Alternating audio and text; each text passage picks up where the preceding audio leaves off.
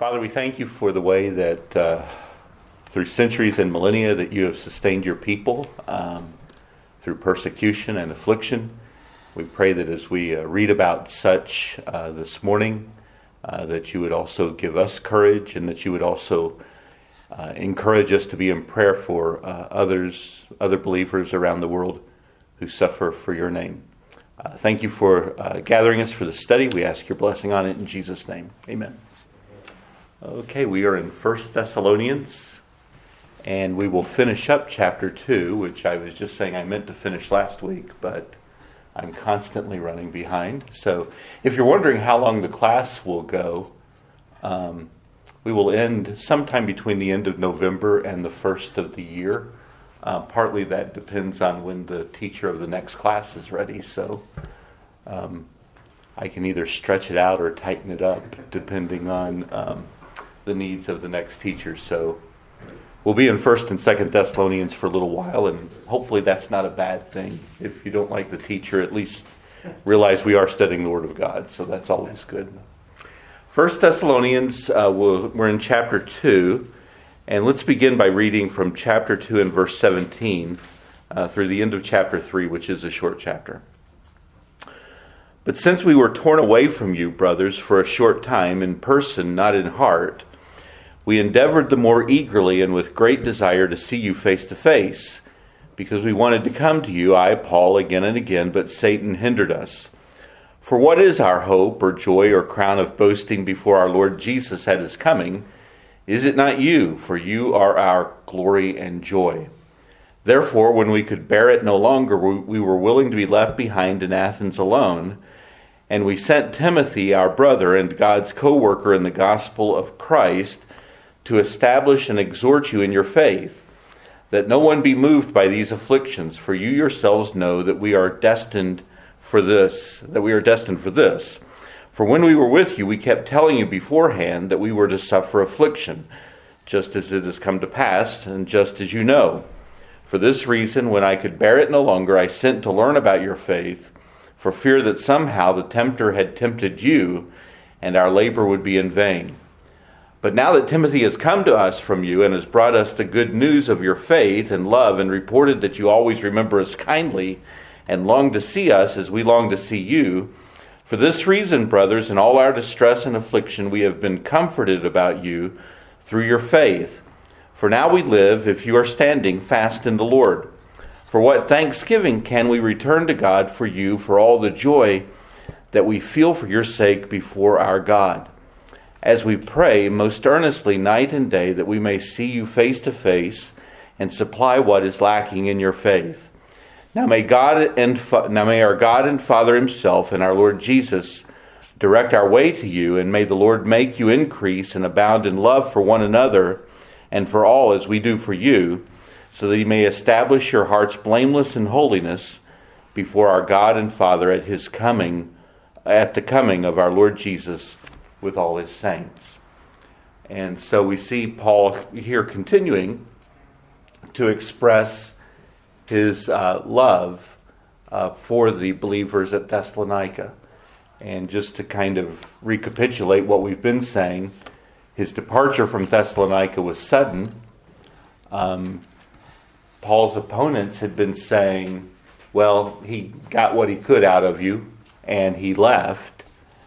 And so Paul was, in these first three chapters, is insisting upon his continued love for the believers there. I, I really enjoy reading this and am reminded in studying this that Paul's activity was more like um, our missionaries that are hard at work in the field than it is like um, the kinds of mass evangelism that we sometimes associate with lots of conversions today. And I don't mean to be critical of mass evangelism because maybe some of us in this room were converted um, at a Billy Graham crusade or some such thing. So God accomplishes his purposes through mass evangelism. But when you have an evangelist come into an area and preach and leave, um, the people are lost to him. He probably never even knew the people that he preached to. Um, whereas with the kind of evangelism that Paul is doing in his missionary journeys and the kind of work that our missionaries do and the missionaries of other denominations and groups uh, do in our day, they are actually uh, uh, locating themselves in an area, getting to know the people, sharing the gospel, and indeed sharing their lives with those people. And so when uh, when people are saved, when babies are baptized, when families are growing uh, through the work of the church, you actually have relationships develop. And so when missionary and uh, congregation or missionary and mission field experience some sort of parting, there's a pain there because there are real relationships that end up having to be broken. And so uh, that is similar to what Paul is talking about here. But it, it's not just in the missionary context that I think we should think about this kind of love between uh, Christians and those with whom the gospel is being shared. Um, sometimes um, types of uh, witnessing and evangelism are emphasized that really depersonalize relationships. Um, I remember a couple of decades ago, um, a book was written and a program started getting rolled out across the country known as Friendship Evangelism. And when I first heard about this, this seemed actually to me like a good idea because in, in the uh, churches I grew up in, there was a lot of emphasis on uh, what we called door to door evangelism. So you just go through neighborhoods and knocking on doors and inviting people to church. And, and uh, a lot of times, it's, I think it's gotten more so um, now than it was then. But, you know, people didn't necessarily want strangers knocking on their doors. You know, you're probably some telemarketer selling something. And so it was kind of impersonal. And so I started hearing about friendship evangelism. And that sounded like oh, that, that's, a, that's a better idea that you're actually developing relationships. And so the idea was well, if you like to bowl, join a bowling league where you'll go meet a bunch of non Christians. And when you join the bowling league and you meet a non Christian, you uh, invite him to coffee or something, you get to know him, you share the gospel, he becomes a Christian, and then you get him in a church, and then you leave him behind and you go find another friend. well, that's not really friendship, is it? Um, I think there is something to be said for friendship evangelism, but it's uh, through intentionally making friends through in, in our neighborhood, in our uh, work, um, um, in, in, with our hobbies, but making real friends, not trying to manipulate relationships so that we get a, a chance to share the gospel, but actually getting to know uh, people that uh, we rub elbows with and then sharing the gospel with them. Um, something that um, I've read recently that is much more in, intriguing to me, although I don't know that I have the personality or the household that, that's able to accomplish all that she has. But uh, if you know the name Rosaria um, Butterfield, um, she has written um, a book recently on um, Christian hospitality.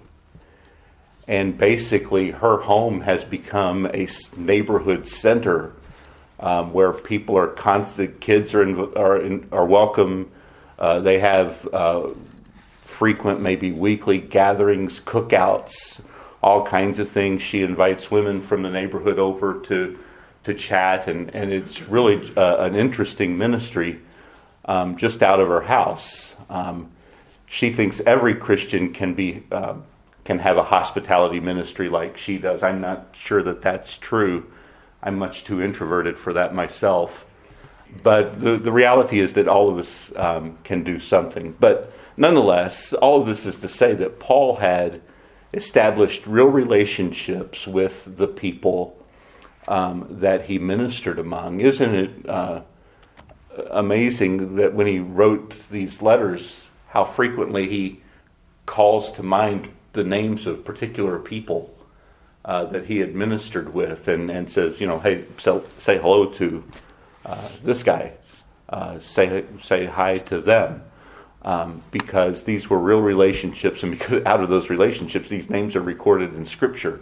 Um, people that, that otherwise we would not uh, know anything about. The situation echoes of Satan and the garden though.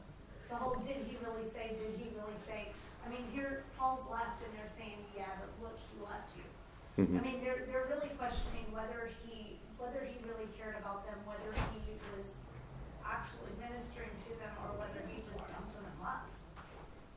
And that's exactly right. And that may be part of the context out of which he says Satan hindered us because the persecutors really are uh, behaving uh, like Satan, questioning uh, the authenticity of God's messenger. So in chapter 2, looking back at the end of chapter 2, we see Paul stating his desire to return. Um, he had left suddenly, he had not come back. Again, this seems to have been some of the criticism um, pointed toward him by his opponents and by the gospel's appoint, uh, opponents. If Paul really cares about you, then why hasn't he returned? And he, he does say here that it was Satan that had hindered us, but he, um, he emphasizes that he had at- made attempts um, to come back. And the language here is very strong. Notice that he says, But since we were torn away from you, this may be, and I'm hedging a little bit, but this may be the third reference in just a short period of writing um, that Paul makes uh, of a familial nature, a family nature, uh, to his relationship with the Thessalonians. So if you look back at chapter 2 and verse 7, Paul writes, But we were gentle among you, like a nursing mother taking care of her own children. And then in verse 11 of chapter 2, For you know how, like a father with his children, we exhorted each one of you and encouraged you and charged you to walk in a manner worthy of God. So um, it, it's interesting how Paul is mixing his uh, family metaphors here. But he says, I was like a, a mother among you, I was like a father among you. And then in, in chapter 2 and verse 17, but since we were torn away from you, um, the word there might mean nothing more than torn away. But the, the root idea of that word is the idea of being orphaned. Uh, and so, uh, but since we were orphaned from you, um, and so uh, Paul extends it further. He's compared the relationship to father, to mother, and now to orphan, uh, to child. Um, that is, um, you know, all of these expressing the loving relationship that existed between missionary and mission, between uh, pastor and people, between uh, these young Christians and the apostle. It's also interesting here that in other uh, letters, Paul uh, will refer to himself insistently as an apostle, his apostolic authority being questioned, for example, in Galatians. But here, in this passage, as we've seen elsewhere in the, in the letter, he refers to uh, his, the, his readers as brothers. And so emphasizing um, that um, he's not lording himself over them in any way, although he certainly could have as an apostle, uh, lording over them in a, a proper sense. But rather, he's speaking of them as brothers, speaking of a close uh, family connection between um, the apostle, between the uh, missionary, and those that had been converted. And so there's this longing um, to see them again. And then he closes this chapter in this brief section with um, a reference to the return of Christ. So not only is he wanting to return, but he speaks of um, the connection between himself and the Thessalonians as being an eternal one that ultimately will be bound together when Christ returns. So in verse 19, for what is our hope or joy or crown of boasting before our Lord Jesus at his coming? Is it not you? For you are our glory and joy. Paul here uses for the first time in his writings a word that will appear later, the word that's translated coming. Um, the idea behind in that word coming, and it, again, words have multiple meanings, and so it could just be a general term that means coming. But um, the way that Paul uses it here, and then in chapter um, 4 and verse 13, where he um, um, I lost my place. Oh, in verse 15, for this we declare to you by a word from the Lord that we who are alive, who are left until the coming of the Lord, will not precede those who have fallen asleep. So the word coming there um, has the idea of a royal coming, or, or um, uh, uh, the, coming, the coming of a dignitary uh, to a city with a lot of pomp and circumstance. And so that, that's, uh, the, that's a, the common usage um, of this uh, term. And so Paul here is saying, For what is our hope or joy or crown of boasting before our Lord at his regal coming? Is it not you? For you are our glory and joy. And it's as though Paul is saying here, You are the victory wreath that I will present to this dignitary uh, when he comes. And so this again speaks of the close connection between Paul and the people that he administered among. And it speaks of their relationship not only as meaningful in the present day, not only as meaningful in time, but as meaningful eternally. Because as missionary and people, we are eternally joined together. Um, there will be um, a victory celebration uh, when Christ returns, and, and I present you to him as part of his victory wreath um, upon his coming. And so Paul has spoken of his past relationship, he's spoken of his present desire to return, but he also emphasizes our connection with one another is an eternal one. And that's a lot of friendship. it's not, um, you know, loving you and leaving you. It's um, we uh, are bonded in this relationship, and it's in time. And even though I've had to leave, it's in time, but it's also an eternal relationship that we will share together. And so that gets us to the end of chapter 2. Comments, questions, thoughts?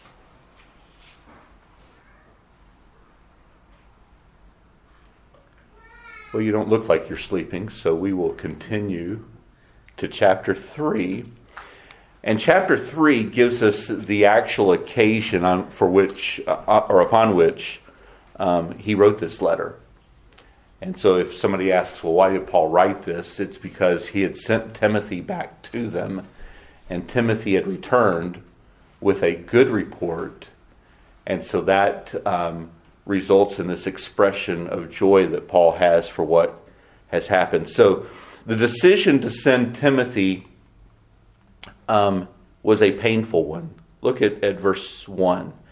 Therefore, when we could bear it no longer, we were willing to be left behind at Athens alone, and we sent Timothy, our brother and co worker in the gospel of Christ, to establish and exhort you in your faith. Notice the emphasis there that Paul has that sending Timothy was a sacrifice. It cost him something. We had to be left at Athens alone. And Athens, as we know from reading in Acts 17, was a tough place. Um, and as we would know otherwise, it was uh, filled with pagans. Paul was on the Areopagus uh, attempting to share the gospel. Um, some believed, but there was a lot of mockery. Athens was a tough place. Um, here we have a reminder of one of the reasons that God joins us um, together as a church in a world that is hostile to our faith. It's not a good thing for us to be alone. We need the fellowship, the encouragement of other believers. But Paul was in Athens in a difficult ministry place, and he was so deeply concerned about the plight, about the state of the Thessalonians, that he was willing to be left alone in order to send Timothy back. Now, when we compare this to Acts 16 and 17, um, the, con- the, the, the um, chronology is a little bit complicated, but we can pull it all together. So, Paul had been in Thessalonica, had gotten run out of town, and then he went to Berea, and the Bereans uh, were better uh, students than some of the folks in Thessalonica, and so they had some conversions there, the starting up of a church. But then enemies came from Thessalonica and got Paul run out of Berea. When Paul got run, ran, got run out of Berea, he left Silas and Timothy behind. And so they continued to minister um, in Berea for a period of time. Paul went on to Athens. So Timothy and Silas rejoined Paul in Athens. And in Acts, we don't hear of, um, of Timothy going back to Thessalonica another time. And so some people might, might ask, was that a contradiction? No, it's just that the different writers had different purposes. The, um, it wasn't within Luke's um, purposes to talk about every um, every detour that happened along the way, and so he doesn't mention Timothy going back, but but Paul here tells us of it in, in 1 Thessalonians. So Paul sent Timothy back. We're not really certain whether Silas. We lose track of Silas here, so we're not sure where Silas was, whether he remained with Paul or if whether he had stayed behind. We, we just don't know. So Timothy goes back to Thessalonica. Paul proceeds on to Corinth. And then Timothy rejoins Paul in Corinth and brings this report that we're reading about. So is all that as clear as mud? At least? Okay. So when, uh, when you nod, I don't know if that's a good thing. Yes, it's clear as mud. Okay. So anyway, um, so that's kind of the chronology putting um, Acts and First Thessalonians together. So when Paul sends Timothy, he gave him a twofold mission. He gave him two things to do. Um, the first is mentioned in verse 2. We sent Timothy, our brother and God's co worker in the gospel of Christ, to, to establish and exhort you in your faith. And so they needed encouragement, they needed further teaching. And so Timothy was sent to do that. And then in verse 5, we have the second purpose of Timothy's mission. For this reason, when I could bear it no longer, I sent to learn about your faith for fear that somehow the tempter had tempted you and our labor would be in vain. And so Timothy went to teach them and encourage them, and also for the purpose of bringing a report back to Paul in terms of how they were doing. So it was a, a twofold purpose. Um, and so Timothy went, and then beginning with verse 6, um, we see that Timothy's report back was very positive. They were continuing in the gospel, they were continuing um, in faith in Christ, and they thought kindly about Paul. The opponent's um, ideas and um, uh, words against Paul were not having effect, and so they remained uh, loving toward Paul and faithful uh, toward Christ. But in the meantime, uh, along with his description of uh, sending Timothy, we have these words about the promise that um, that they would suffer uh, for the cause of Christ. So let's look back at that again, uh, beginning with verse two. And we sent Timothy, our brother and God's co-worker in the gospel of Christ, to establish and exhort you in your faith, that no one be moved by these afflictions for you yourselves know that we are destined for this. For when we were with you, we kept telling you beforehand that we were to suffer affliction, just as it has come to pass, and just as you know. And so, from very early on, was it even before the persecutions started? I think probably so. From very early on, this group of believers was told if you come to faith in Christ, you're going to suffer. It's part of it. Now, some of this would have come out of Paul's own experience. Since his conversion, every place he had gone, he had faced severe opposition. He had gotten beaten up, he had gotten stoned, he had gotten left for dead, he had gotten thrown in prison. Um, I think somebody has said before, we may have mentioned it a few weeks ago, that um, if a if a church were looking for a minister and they got Paul's resume, it would have looked very rather interesting. Never stayed very long because I got thrown out of, thrown into jail multiple times and got beaten up. Saw riots. Um, not your typical, you know, we had this success and, you know. Um, so Paul, Paul had had a rough way to go. So out of his own experience, I mean, immediately before Thessalonica, he had come from Philippi, where he got, uh, got uh, flogged and thrown into to jail. So, um, you know, he um, sometimes people get the impression if I come to faith in Christ, everything's smooth sailing from there, right? Well, it wasn't that way for Paul. He actually had it pretty good when he was a Pharisee and had it much worse, um, humanly speaking, uh, or narrowly speaking, had it much worse after coming to faith in Christ. But as he says in Philippians chapter 3, um, the things that he gave up, he counted as dung uh, that he might win Christ. And so, um, and, so he, he had suffered greatly and yet uh, was thankful that he had uh, come to faith in Christ. But the Thessalonians were promised that they would suffer affliction, maybe partly out of Paul's own experience.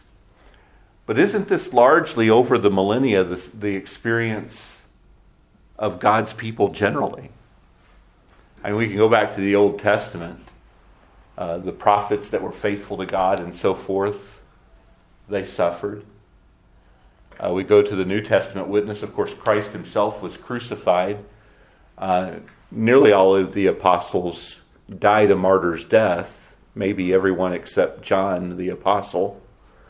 And John didn't die a martyr's death, but we find him suffering intensely on the Isle of Patmos when he was writing the book of Revelation. So um, he also suffered intently as a martyr. So all of the apostles, we read of martyrdoms uh, in the book of Acts itself, Stephen, um, the first deacon, and, um, and others, James, um, the early leader of the church, and so forth. And so we find um, all of this in the New Testament. And then, how about more recently? If you study Presbyterian history, um, our forefathers suffered greatly for nothing more than believing exactly the same things that we believe and come here and, and say we believe week after week. So, in, in England and Scotland and other places, in, in Europe at times, um, our Presbyterian and Reformed ancestors suffered intensely for no other reason than they believed the same things that we come into church and say we believe every Sunday. It used to be that Christians, and I don't know, um, you know, your reading and what you've studied and, and everything, but generally, it used to be that Christians paid more attention to this than we do now, I think. Um, if you go back to maybe my generation or a generation old, older, if, if, you mentioned Fox's Book of Martyrs, everyone in the, in the congregation would have known what you were talking about because if they hadn't read it, they would have at least heard of it. I'm not sure if that's true of the generation younger than ours.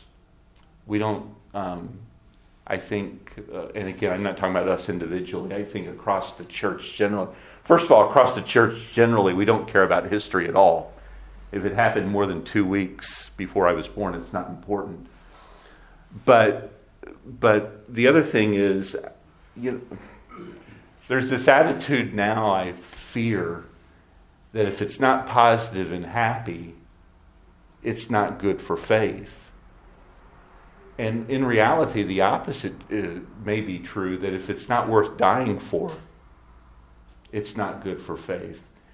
And understanding that we believe in things, that because we believe in Christ, we believe things that um, men and women before us thought were worth giving their lives up for, if not actually dying, um, suffering intensely. Um, I think that's something that should encourage us in our own faith, and it has motivated and, and inspired uh, God's people over the centuries um, to be faithful, even in the midst of hardship. Now, another reason that we don't talk about um, persecution and affliction as much in our day is it's really not our own experience. For the last three centuries of American history, um, by and large, being a Christian is a respectable thing. It actually might even be a way of getting ahead. Um, there are political people that, you know, if it gets close to election time, they'll start attending the church of their choice because being associated with a church is a good thing, or they'll put on their legislative websites, I'm a member of such and so church, because they want it known that they are um, Christians. And so, um, and, and the same can be true in, in workplaces and in our social environments and, and so forth.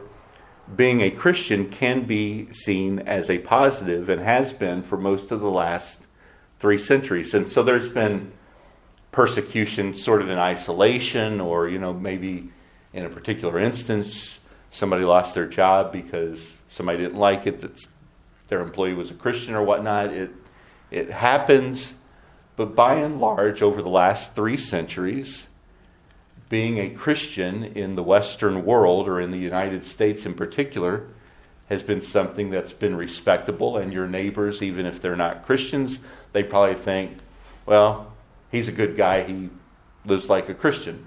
Um, and so um, it's not been something that we have suffered for. The question comes is that changing?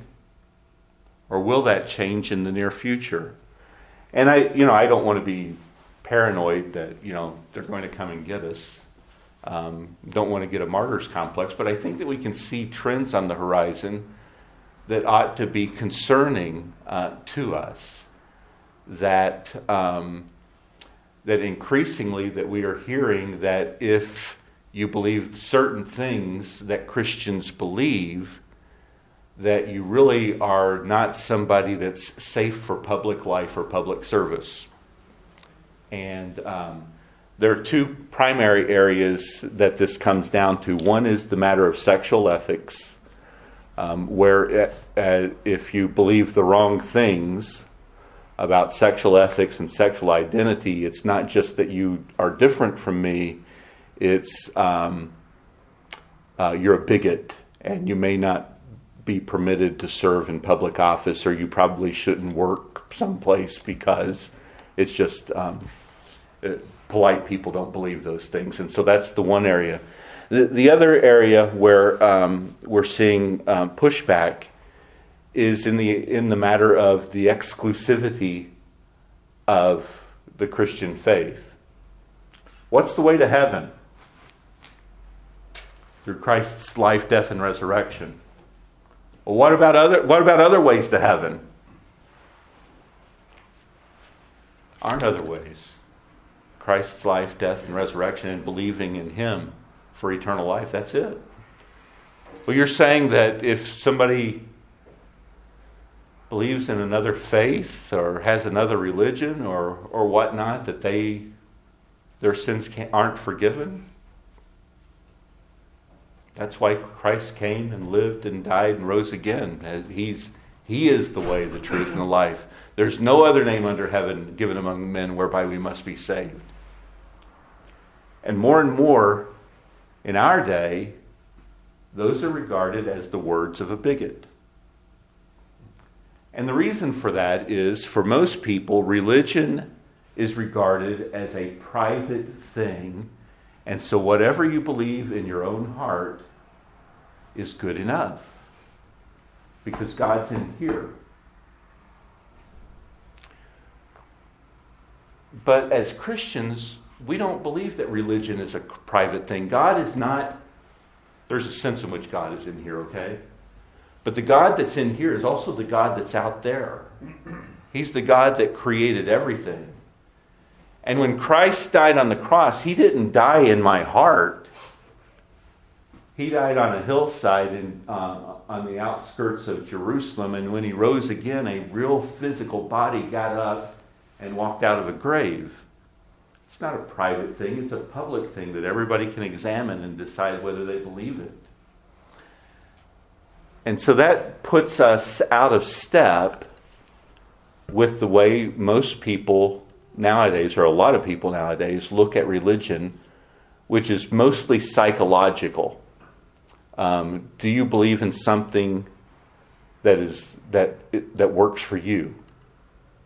And if it works for you, who am I to judge? And so here, here, just to give an example of where we are, uh, in recent years, somebody that was um, very um, well known for the difference that Christ made in his life was the baseball player Josh Hamilton. So, supposing, and this didn't happen, but I'm going to create a, a pretend event. Suppose Josh Hamilton went on Oprah and said, I was a helpless drug addict and you know found myself flat on my back in my grandmother's trailer without a penny to my name doped up everything and my grandmother taught me about faith in Christ, and I've been now clean and have this different life. Jesus did that for me. The whole crowd cheers. If after that he says, I think everybody in this audience needs Jesus just like I did, the cheers go away.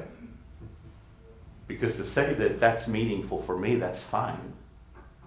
But to claim that that's the need of everybody in our culture is becoming less fine. And um, I may be wrong. I don't. Um, I'm not a prophet, and I don't have a crystal ball, which would be pagan anyway. But um, but I think that we may be coming toward a day in which the hostility toward Christianity becomes worse um, for the reasons that I described. And the church needs to be prepared for this. Um, I, I, think that one of the strengths in the history of the OPC is that we regard ourselves as pilgrims and strangers in the midst of a hostile land. That's the history of the OPC. It's one of the reasons that I've ended up in this denomination. Um, we, um, we're ambassadors, we're strangers and pilgrims. We're, we're like the Israelites in Babylon, or we're like Abraham in Canaan among people that don't believe like we do. Um, if, we, if we have that mindset, it will help us. If we have the mindset that, um, that um, we're going to um, triumph in every, every trial, um, we may not do as well. So, anyway, I've said a lot in the last 10 minutes. Uh, any comments or thoughts that you have? I think one thought is we have to, when we talk about equipping the church, we have to equip the next generation, the covenantal generation, to face this. Because most likely, you know, John and I won't necessarily face the hardships that our sons will, or that their children will. Um, that I mean, I think that's one of my thoughts. Like when you were talking about George George Fox's Book of Martyrs, I was like, do my kids really know what that is? I mean, we talk about martyrs. I've used the library. We, but I don't know that they would know that there's a collection of Christian martyrs who are our fathers of the faith that and our friends. You know, who are the joy and glory. Mm-hmm. I, I don't know. So. No. Great thoughts. And even though I've taught it, I'm not sure that. I think Lynette's taught Ethan from that book, but I don't know for sure. So it's I'm I'm guilty. Your teacher's a hypocrite. This is being recorded, isn't it? Okay. Other thoughts, questions? I have a question. So this is more about you know how they always say America's like such a melting pot. Back in this time, wasn't it a melting pot as well? Or I mean, or is was it less so? Or maybe in Thessalonica it wasn't as so, but Athens or some of the other areas? Yeah, and I think Thessalonica would have been a lot like Athens because it was also a commercial city and a port. So, yeah, in, in many ways, very much a melting pot. So, yeah, that was an aspect of their culture. Um, but even at that, kind of a dominant culture will emerge. Yeah, it, it's interesting that you bring that up because, in, and we'll get into more of this in coming weeks.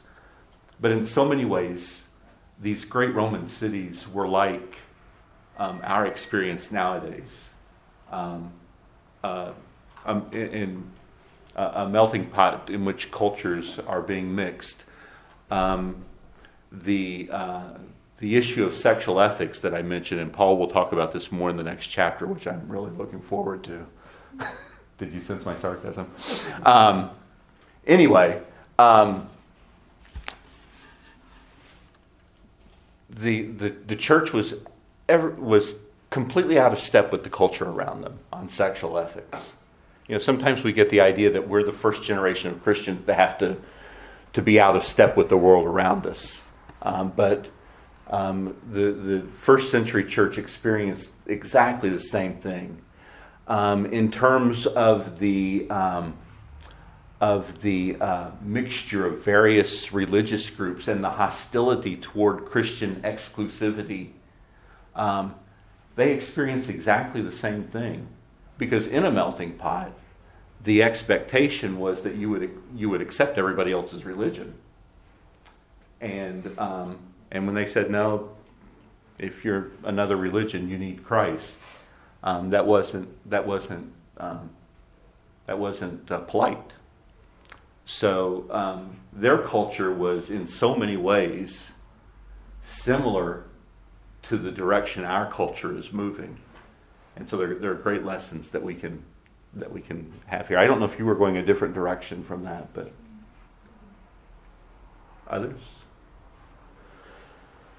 So, Paul, again, uh, the, the other thing that we can say about this is that um, Paul telling them that in coming to faith that they were going to experience affliction um, is once again a reminder of what we know, but there's this constant tug in our uh, religious culture in our country, uh, in our Christian religious culture. This is a direct repudiation of the prosperity gospel. You know, Paul didn't say, come to Christ and get rich. Come to Christ and get whatever your heart desires. And he said, come to Christ and you're going to suffer. Um, and, and by the way, uh, I keep taking detours myself. Um, there are there are Christians that have preached this in our day. I, it, it's still, even though I heard this 30 years ago, it's still very vivid to me. A, uh, a Baptist pastor from Romania that was in the United States because under um, communist rule, under Ceausescu, he got kicked out.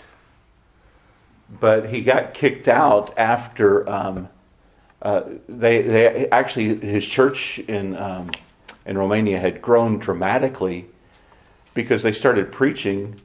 If you come to Christ, you're going to suffer. Make no mistake. You might be a university professor, but if you come to faith in Christ, they'll fire you and offer you a job as the janitor. You're not going you, you're not going to be thrown in prison or die, but you're not going to be able to work according to your interests and qualifications. And so and he said when they started preaching that if you come to Christ you're going to suffer, that the church just exploded in growth. Um, and, and people were coming to faith left and right. He was arrested and they threatened to um, to kill him and he said that he told the authorities, You're not going to kill me. And they said, Well, how dare you talk to us like this? And we will kill you. And he said, No, if you kill me, he said, My tapes and my pamphlets and my books are all over the country. If you kill me, you sprinkle them with the blood of a martyr, you won't do it. And they didn't, but they did throw him out of the country. Um, and he went back after the, com- after, uh, the fall of the Berlin Wall. Um, Paul closes with um, another mention of the return of Christ in verse 11. Now may our God and Father Himself and our Lord Jesus direct our way to you, and may the Lord make you increase and abound in love for one another and for all, as we do for you, so that He may establish your hearts blameless in holiness before our God and Father at the coming of our Lord Jesus with all His saints. And so um, we've noted that at the end of every chapter, there's a reference to the return of Christ. And notice how these are not ta- tag ons, as though the, the second coming is something to, to think about by itself as a different category, but rather these are integral to the way they think about their lives as believers in Christ. And so um, at the end of chapter 1, there is hope because they are assured of deliverance from wrath. at the end of chapter 2, there is hope associated with joy. And then at the end of chapter 3, there is this emphasis on the completion of their sanctification and thinking about that in terms of the second coming. And so this is probably something that we should explore further, and we will try to. But the, the uh, return of Christ and thinking about that is integral to the way that we think about our Christian lives. And that's one of the reasons that um, the people that get the second coming wrong get a lot of other things wrong most of the time. And um, it's the reason why we also should not neglect the uh, correct doctrines related to the second coming because it will help us in so many other ways with regard to our faith. Let's pray. I'm over. Uh, Father, thank you for your word. Uh, we pray that, um, that we would benefit from this study and that you would prepare us and help us to prepare um, our covenant children um, for the possibility that we would suffer uh, because we are believers in you. Thank you for the joy of believing in you. We pray in Jesus' name. Amen.